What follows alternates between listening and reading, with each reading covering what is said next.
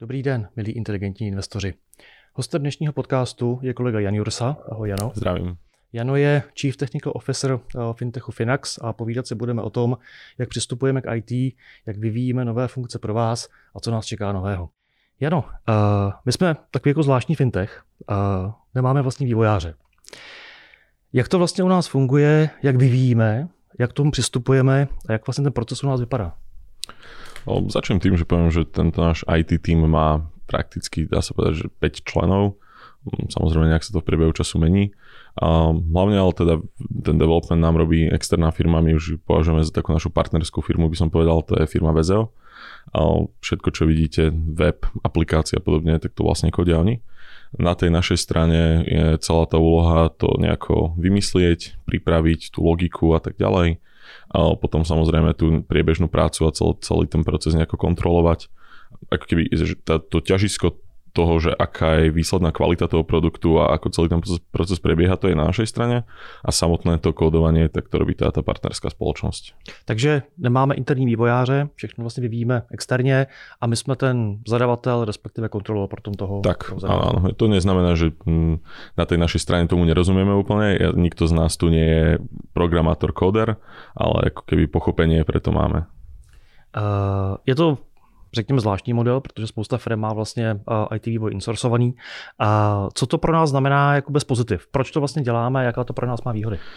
Myslím si, že hlavná, hlavný benefit tohto je taká tá šírka toho, no, možno tých, tých, typov riešení alebo aj tých vedomostí, ku ktorým sa vieme akéby dostať.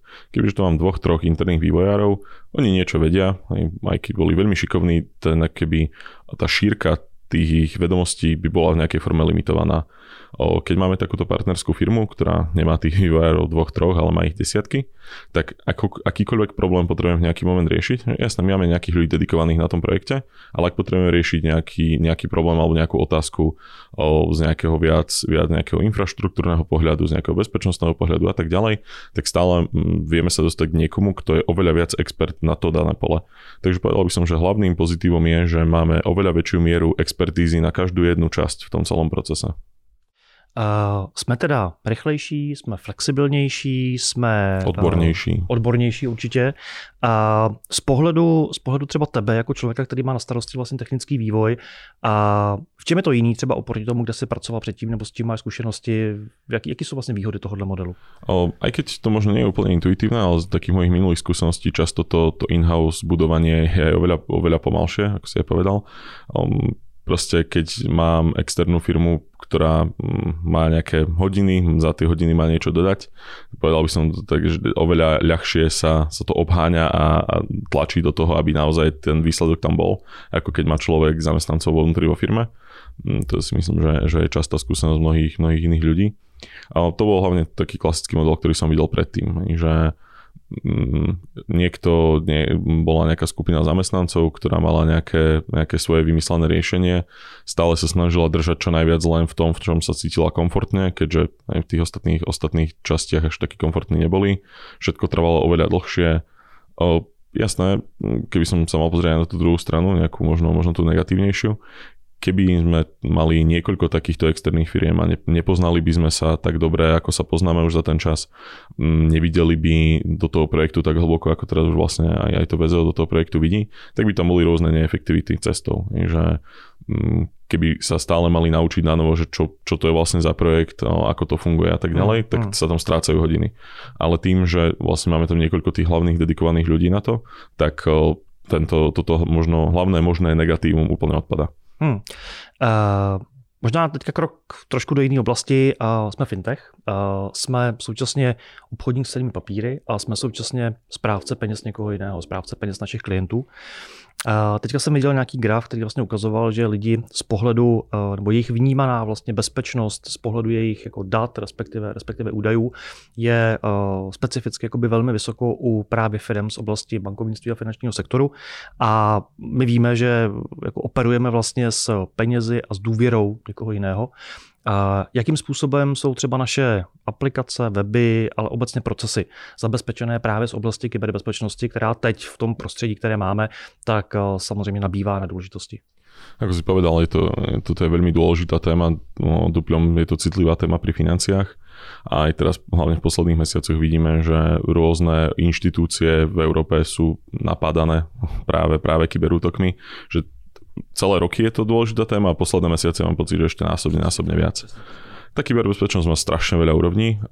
Samozrejme na takej tej infraštruktúrno-technickej dodržiavame úplne všetko prakticky, čo sa dá. Robíme si aj nezávislé audity bezpečnostné, nejaké penetračné testy a tak ďalej. Na druhej strane ja vnímam bezpečnosť kyberpriestoru ako, ako keby nekonečný proces. Že to nikdy nebude, že oh, už máme všetko zabezpečené, všetko je v poriadku, môžeme to nechať tak. Aj teraz v horizonte niekoľkých mesiacov by sme sa chceli pustiť do už ako nejakého takého certifikovaného penetračného testu nejakými etickými hackermi a tak ďalej.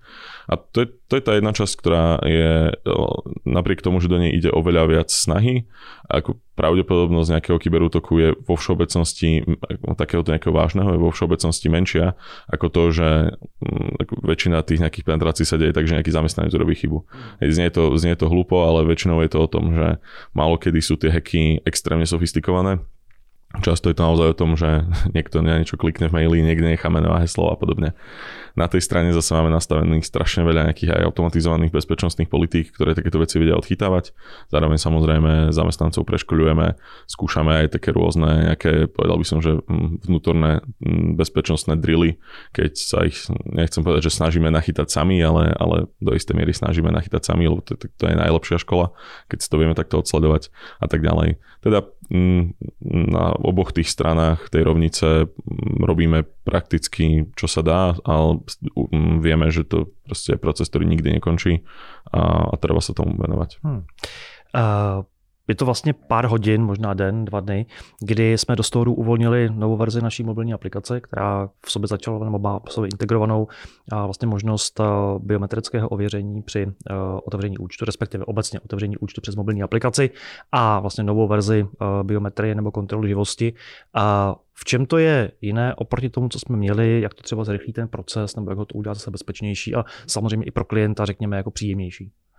Hmm doteraz, alebo nie úplne doteraz, ale tie prvé roky, ako sme vznikli, tak sme sa veľmi venovali hlavne tej desktopovej verzii, tej webovej verzii Finaxu poslednom období už sme to také ťažisko toho hlavného developmentu presunuli na aplikáciu, ktorú klienti do, tá, donedávna mohli vidieť skôr ako priestor, kde si môžu možno prečítať nejaký blog, pozrieť stav na účte. A, um, skôr teda to bola aplikácia primárne smerovaná pre existujúcich klientov. To sa teraz nie, že mení v tom, že by nám na nich nezáležalo, ale mení sa to v tom, že už teda aj noví klienti sa môžu stať klientmi Finaxu o, cez mobilnú aplikáciu, čo je je to, keby v ničom inom, tak je to násobne jednoduchšie a lepšie v tom, že keď robíte tú biometriu, občianský preukaz, trvá nahrať tvár a podobne, tak s tou mobilnou kamerou to je proste násobne rýchlejší proces. Ne? Tie webkamery sú čisté utrpenie. Teda aj na tomto úplne najjednoduchšom leveli je to, je to naozaj oveľa rýchlejší a príjemnejší zážitok celkovo ten, ten my to máme onboarding, toto otvorenie účtu v aplikácii je fakt pár minútová záležitosť, takže ak ste mali doteraz nejakých známych, ktorí mali s tým technický problém, hlavne mladšia generácia už taká, že ježiš, to mám otvárať niečo na webe, versus, veď povedz mi, stiahnem si aplikáciu a urobím si to, tak už sa to teda dá aj na Androide, aj na iOS. A pre existujúcich klientov, čo je dôležité, je, že ako sa snažíme dlhodobo tam prenášať vlastne všetky funkcie z webu, tak teraz s tým otvorením nových účtov pre klientov, pre existujúci, tak nových účtov pre neklientov, tak pre existujúcich účtov, e, pre, pre existujúcich klientov, pardon, je možnosť otvoriť si nový majetkový účet. To je jedna z takých dosť používaných funkcií, ktoré doteraz bolo možné urobiť len na webe. Hmm.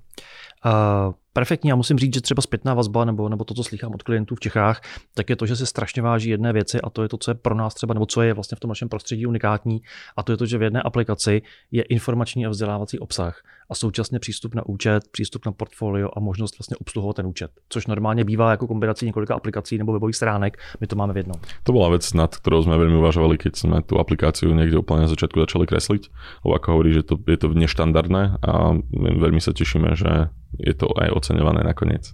Skvěle. Uh, dobře, uh, co chystáme dál? Protože my samozřejmě vyvíjíme pořád přemýšlíme o tom, co, co dál, tak co vlastně dalšího chystáte u vás jako v IT kuchyni nebo v, v vašem oddělení? Keď som hovoril, že tá kyberbezpečnosť je nekonečná vec, tak celkovo IT development je ešte nekonečnejšia, keď to povieme takto. Ako som aj spomenul pri minulej otázke, tak snažíme sa teraz dosť dostať tú aplikáciu, keby, aby tam boli všetky tie funkcie, ktoré sú na webe. Že naozaj chceme, aby keď niekto si nás nájde, začne s nami investovať cez aplikáciu a nikdy nemusí otvoriť web Finax EU, aby mohol úplne rovnocenne proti webovému používateľovi obslovať všetko, čo, čo môže v tom potrebovať. Zároveň aj na tom webe stále, stále ten development pokračuje novými funkciami. Už dlhšie sľubujeme obchodovanie na margin, čo tiež teda samozrejme vyžaduje aj nejaké IT procesy vo vnútri našej obchodnej aplikácii, aj, aj na webe, aby tí klienti vedeli vyklikať. O, plánujeme teda otvoriť aj, aj o, tá, doprogramovať možnosť otvorenia PEP účtu tých vecí je naozaj hrozne veľa a niektoré sú takéto väčšie, že napríklad ten margin alebo to, ten onboarding v aplikácii, niektoré sú aj menšie, že stále sa snažíme počúvať aj feedbacky od klientov a stále nejaké veľké veci pribalíme aj zo pár drobností, ktoré si, ktoré si klienti niekedy vyžadovali. Takže mm, aj, aj veľké veci, aj malé veci sú stále na ceste a, a gro teda teraz pôjde na, hlavne na tú aplikáciu. Perfektní. Uh, děkuji moc. Já si myslím, že my se takhle budeme potkávat asi, asi, asi častěji. Budeme-li mít uh, jakékoliv jako další novinky vlastně pro naše klienty nebo pro naše, uh, pro naše zákazníky. Takže ano, děkuji moc. A přeju vlastně tobě a tvému týmu skvělý prázdniny, spoustu, spoustu dobrých nápadů a těšíme se na další setkání. Děkuji Děkujem moc. pěkně. A my děkujeme za vaši pozornost, těšíme se na shledání u dalšího podcastu a přejeme krásný léto. Díky moc. Do.